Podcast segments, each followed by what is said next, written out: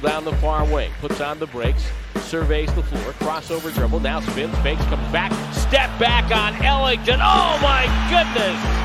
That was nasty by Jordan Poole. This is the Golden State Warriors podcast. And now your host, the voice of the Warriors, at Warriors Vox, Tim Roye. It is time for another version of the Golden State Warriors podcast. I'm Tim Roye. Thank you for finding us, and you and I are going to learn a lot about the NBA in the upcoming conversation with a most learned colleague who covers the association for ESPN. He is the senior basketball writer for ESPN. You also see him write stuff for the undefeated, and that is Marc Spears. And Marc, a Bay Area guy, and we're going to find out not only about the NBA, but you're going to want to stick to the very end because we're going to find out how Marc Spears got into covering the NBA, got into journalism, and it has a Bay Area connection to it. So stick around for that. Hope you enjoy our conversation with Marc Spears of ESPN. Marc, we're all excited about the, the season to begin, and, and uh, you know, I just it's it's great to get back on the regular schedule as quickly as it came back to you know to be working the NBA. I think it's just great to get back to that regular schedule. Are you kind of in that same mode? Yeah, you, you know it's weird. Like I thought about um, around this time, I was returning from the bubble last year, and you know, I wonder, and, and I, it reminded me like, like how short the time off has been, and um, you know, also it reminded me because I, actually went on the floor at um, Chase the other day. Uh, when I went there, you'll laugh at this. I was like, "Can I stand here? Am I okay here?" Because I'm just, you know, because of COVID, we haven't been able to get close to anybody. So it's it's kind of like uh, getting back to it. So I mean, I love basketball so much, man. Like, we're, we're, we're, blessed. We get to watch basketball for a living. You know what I mean? Absolutely, so, absolutely. I mean, should do I would I have loved another couple weeks after summer league ended in mid August? Oh, surely I would have, but you know, we could be doing worse things and watching Steph shoot threes and you know, oh, watching the rest of the league play. So I'm, no, I'm, I'm excited about it and I plan on being at the Warriors opener against the Lakers. So uh, I guess let's go. Yeah, you know it, it's um, it, it's so much fun. Like I mean, before one of the preseason games, I'm actually sitting out down on the on the floor and doing what I would normally do, which is talk to coaches and players, find out where they're at, what they're thinking, and getting ready for my broadcast, and it was like, wow, it's it's it's getting back to normal finally. You know, it's finally you know just to, yeah, we'll see. Yeah, we'll see. Yeah, yeah, you never know. Uh, so let's look ahead at this this season, and you know, as as much as people talk about you know what the Lakers have done, and they've brought in some great veterans. Uh, I don't know. I look at the West as being really balanced. I think there's there's a lot of really good teams in the West, as there has been for the last years, but I don't think there's a runaway, clear cut favorite. How do you look at the West? I really think that there are six, potentially seven teams that could contend to make it to the West, to win the West. And it's funny you mentioned it because I just uh, finished doing a um, a voiceover for like a kind of a, a, a wild wild west thing, so to speak, uh, for ESPN and I was like, you know, looking at it, and I and I truly believe that the Lakers, you know, the Suns, who were in the finals before, the Warriors, um, Denver, Utah, and the Clippers, like, truly all have a shot at it.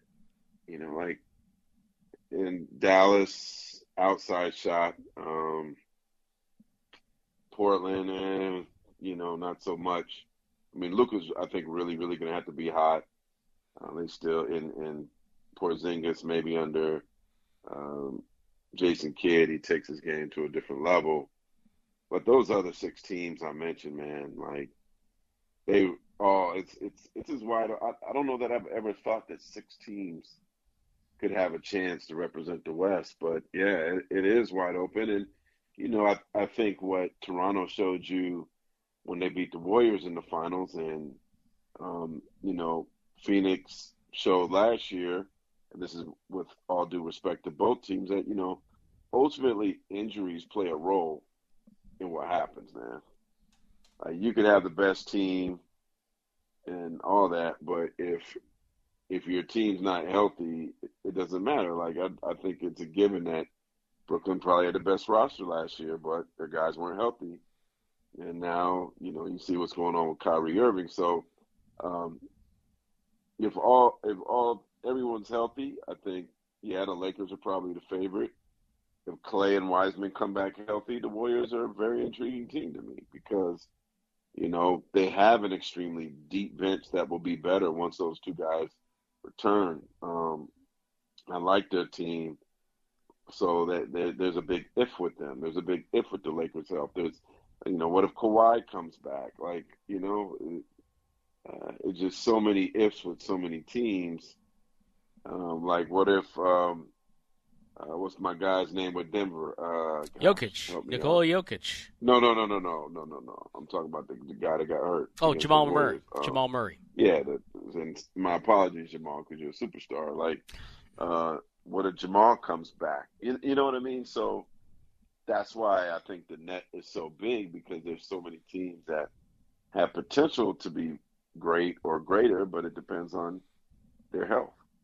Early in my career, I interviewed a football coach and uh, who worked for a major university. Uh, Dick MacPherson was coaching at Syracuse, and I asked him on my talk show. I had him on the show, and I said, "Hey, what coach? What you know? What's uh, the you know the biggest key for a season?" He goes, "Look, the the the biggest key for every season is health. It's always health. Yeah. You know, and yeah. um, and I've never forgotten that. I always think you're right. You know, yeah. it's absolutely right.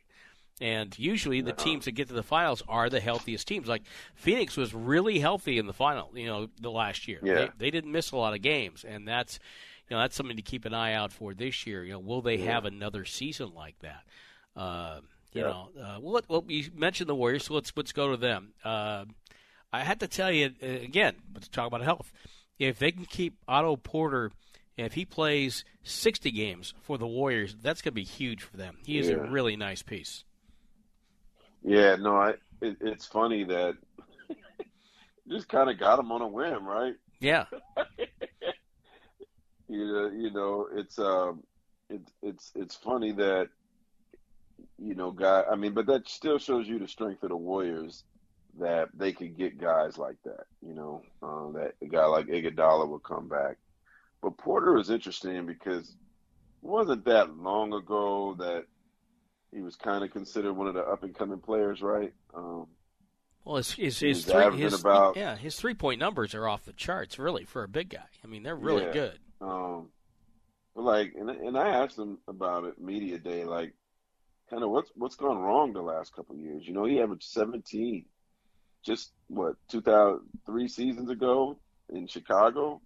He averaged seventeen, and and then it drops to twelve, and then it drops to ten, and last season it was it was around like nine. Like, what's going on? And you know, perhaps he, he he's never played with a team like the Warriors, where you have veterans, where you where you've had a franchise that's won something, and that there are expectations uh, for a high level of basketball, and played. You know, obviously he's played with Bradley Beal and you know John Wall and those guys, but to me, this is different, and and the Warriors doesn't have the same pressures, doesn't have the pressures of his contract, and I think the Warriors might be able to, you know, rejuvenate his career. And I mean, if dare I say, a potential six man of the year candidate, maybe it's too early for that, but you know, if you if you had to put somebody on the early list, um, I, I would certainly put him on there because he's um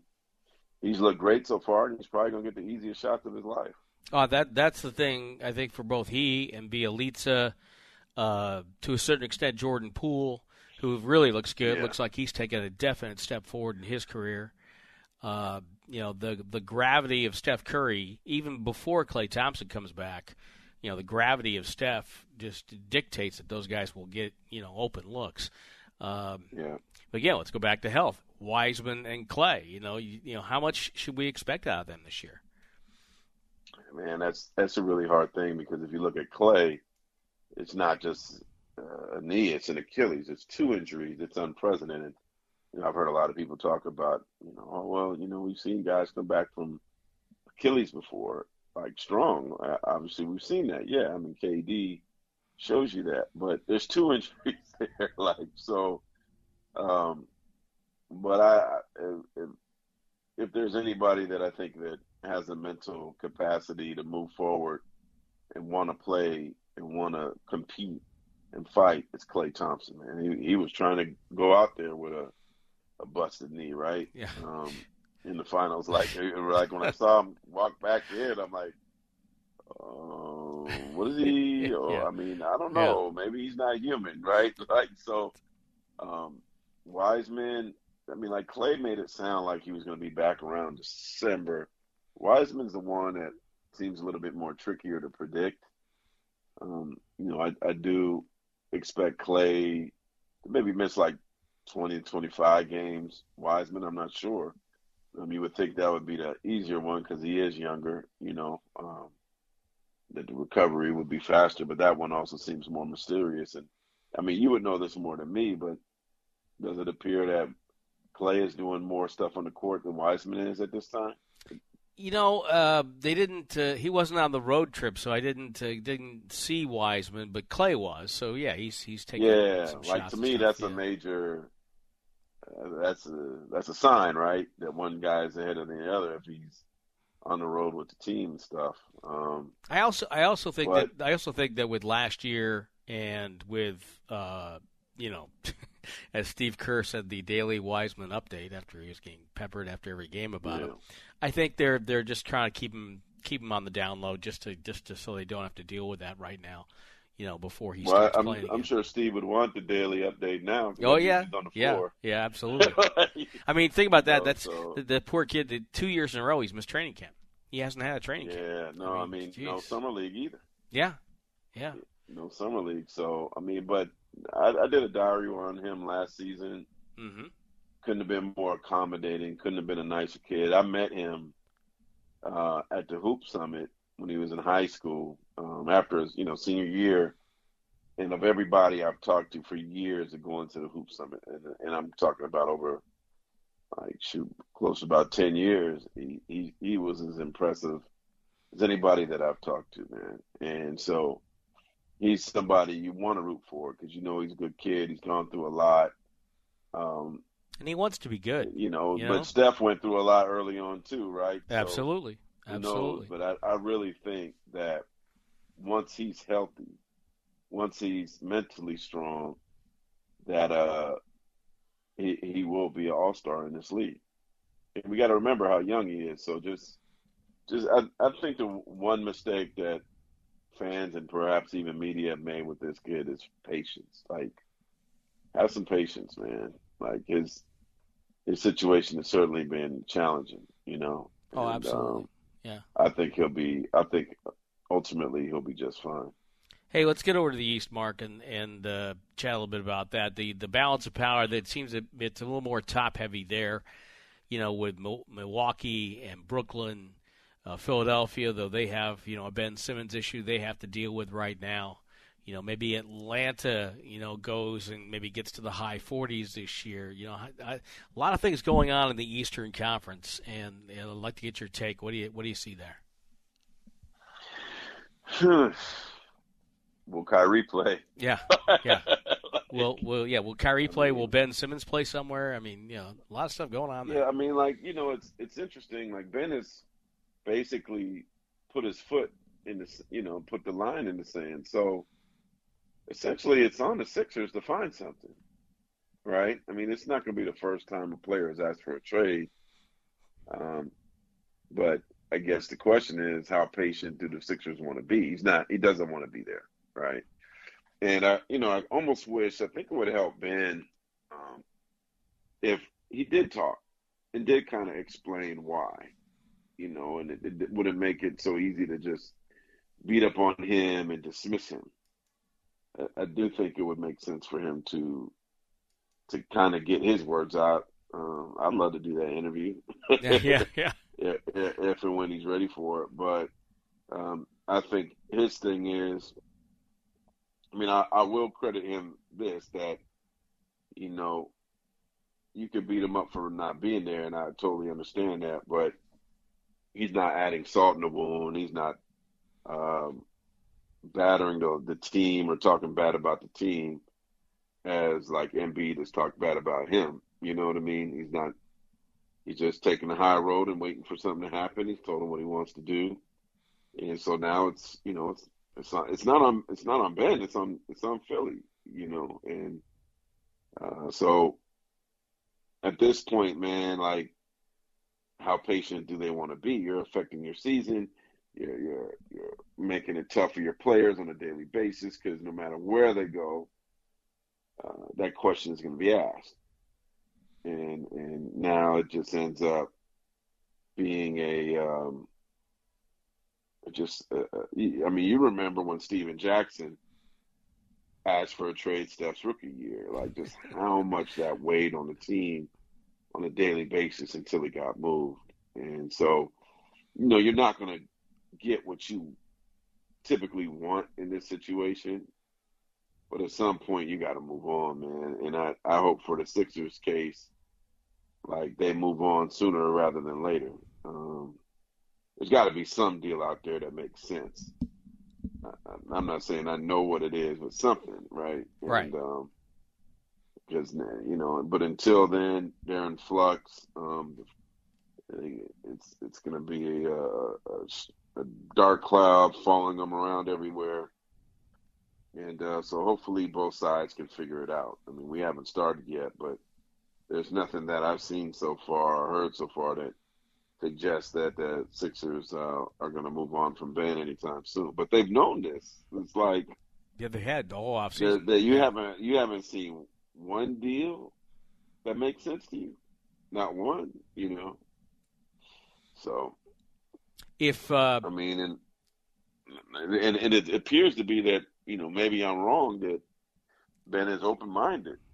So if if I'm a team in the Western Conference that is a small market team, and and what I'm saying is like a Sacramento, a Minnesota, a, a, um, San Antonio, you know, um, like now's your chance, man.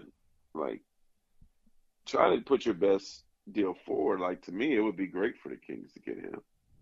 I, I mean, because because you're talking about franchises, Minnesota, um, that they're they're not getting a lot of big name free agents, and they need something to give them a boost, to give them a chance to make the playoffs, to give them a chance to get in the play in.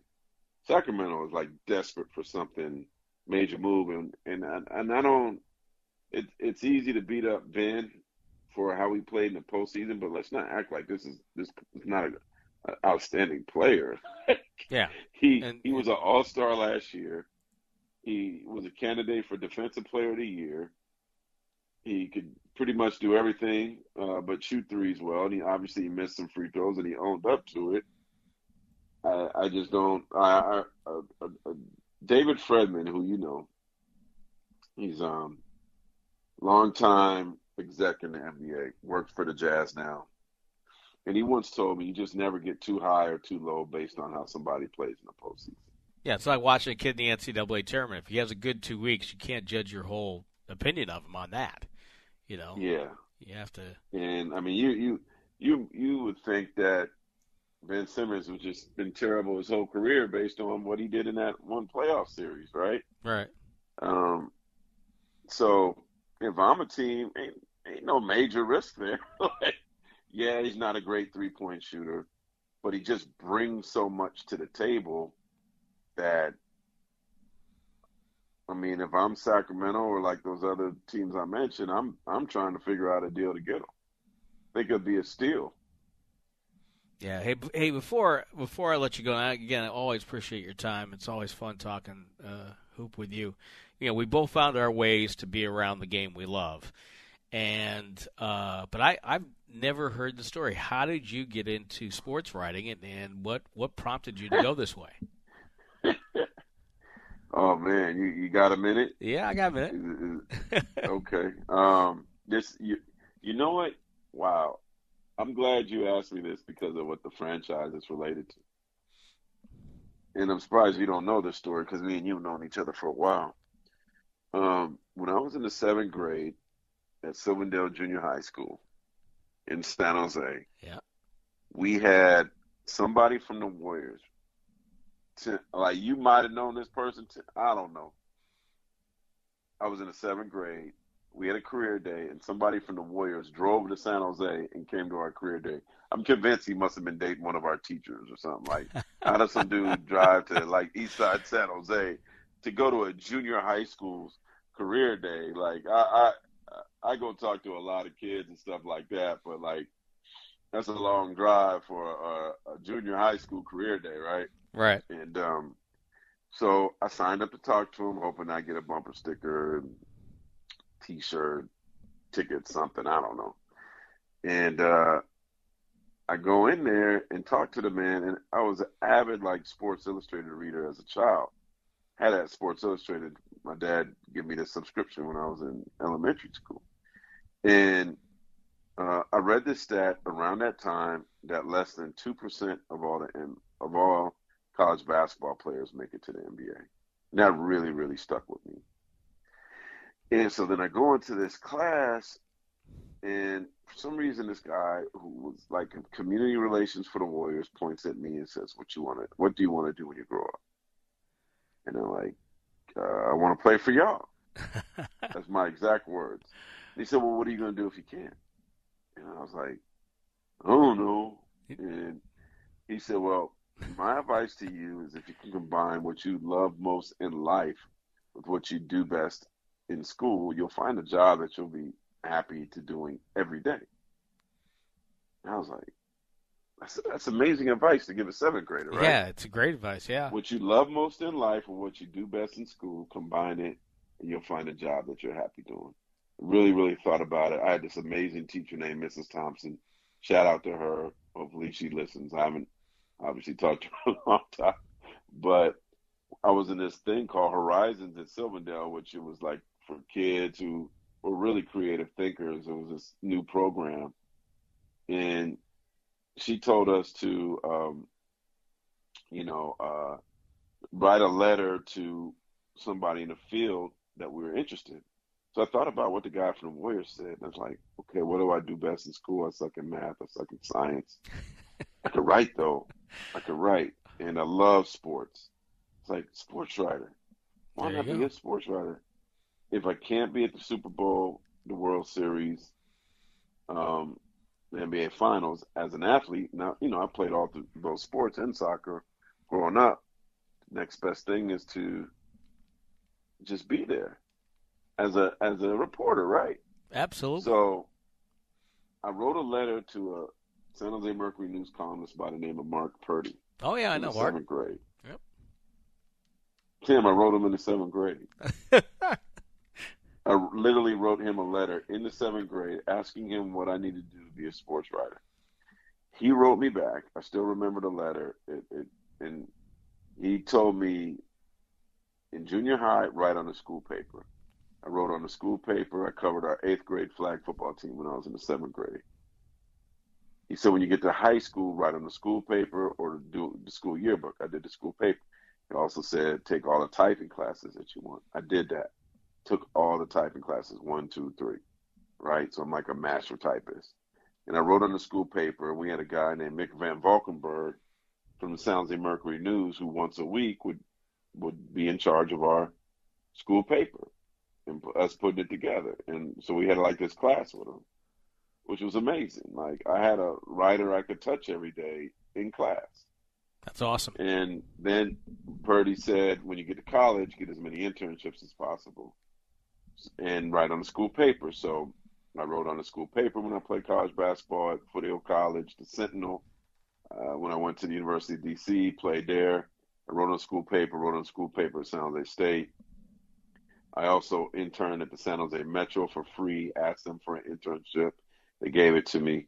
I also, uh, through the National Association of Black Journalists, interned in Grand Rapids. And also, my senior in high college, uh, met Bud Geracie, who was a sports Oh, yeah. editor there, was a great columnist at the time, In the wake of the and week. was able to get. Yep. Oh man, Wake of the Week, it's amazing. I, I want a Wake of the Week book for those people. Oh yeah. So he, um, I met him. He went to interview one of my Sound Lake State teammates, a guy named Terry Cannon.